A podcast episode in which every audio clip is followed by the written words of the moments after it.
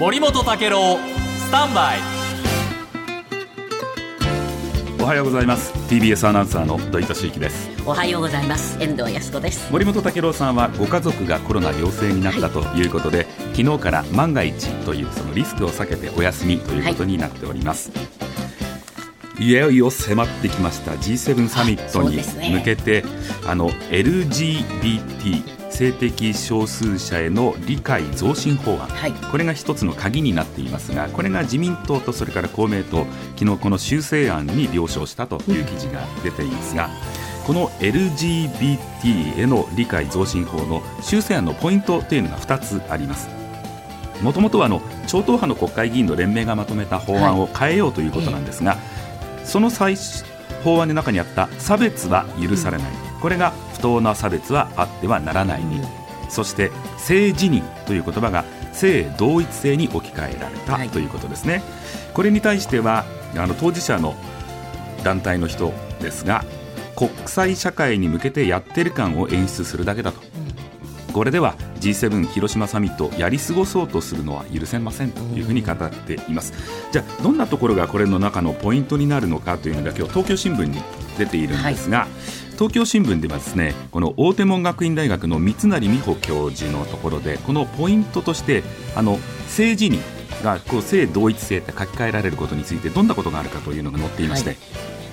ジェンダーアイデンティティこれを訳したということなんですがこれは性別の自己認識を示すものですこの訳語が性自認で憲法13条が保障する幸福追求権の一つである人格権と捉える表現、はい。はいこれに対して性同一性これは主に医学分野で性同一性障害に関連して用いた訳語だと、はい、つまり LGBT などの人権を保護する目的がある法案ではこれまで国などの政策で広く使われてきた性自認を用いるのが適切だと、はい、これ大変によく分かりやすい話ですよね、はい、だからこそ性自認という言葉であるべきなんだということです。うん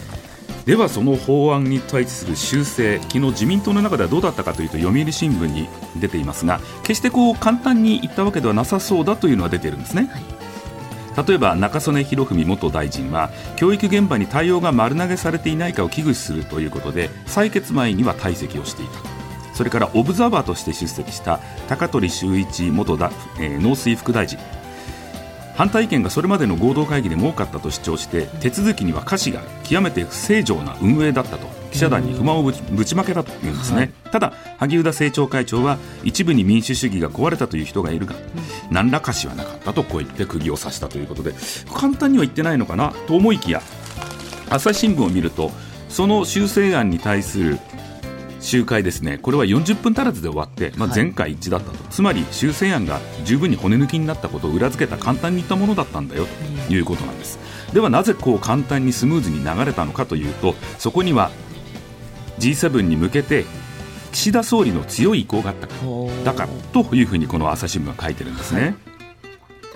あのサミットではやはり性的少数者への権利促進それから保護が議題の一つだからやっぱりこれここまでに何とかしなければいけない、しびれを切らした首相本人総理本人が党側に直接働きかけたんだと。で総理に近い閣僚経験者らもやっぱりこれ G7 で顔向けできないよということでいわば外圧という形で G7 前の対応が最優先だと。だから中身は二の次となった。こう書いてるんですね。ただその国会対策を担う議員は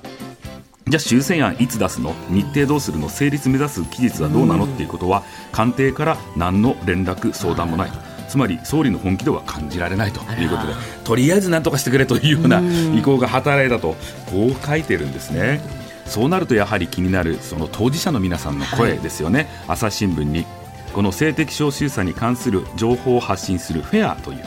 団体の代表の松岡さんの声が出ています。はいこれ議論するほど後退し、デマや差別的な発言が広げられていく状況、差別を増進する法案になってしまう。差別を増進する法律作って一体何になるのかということになってしまいますね。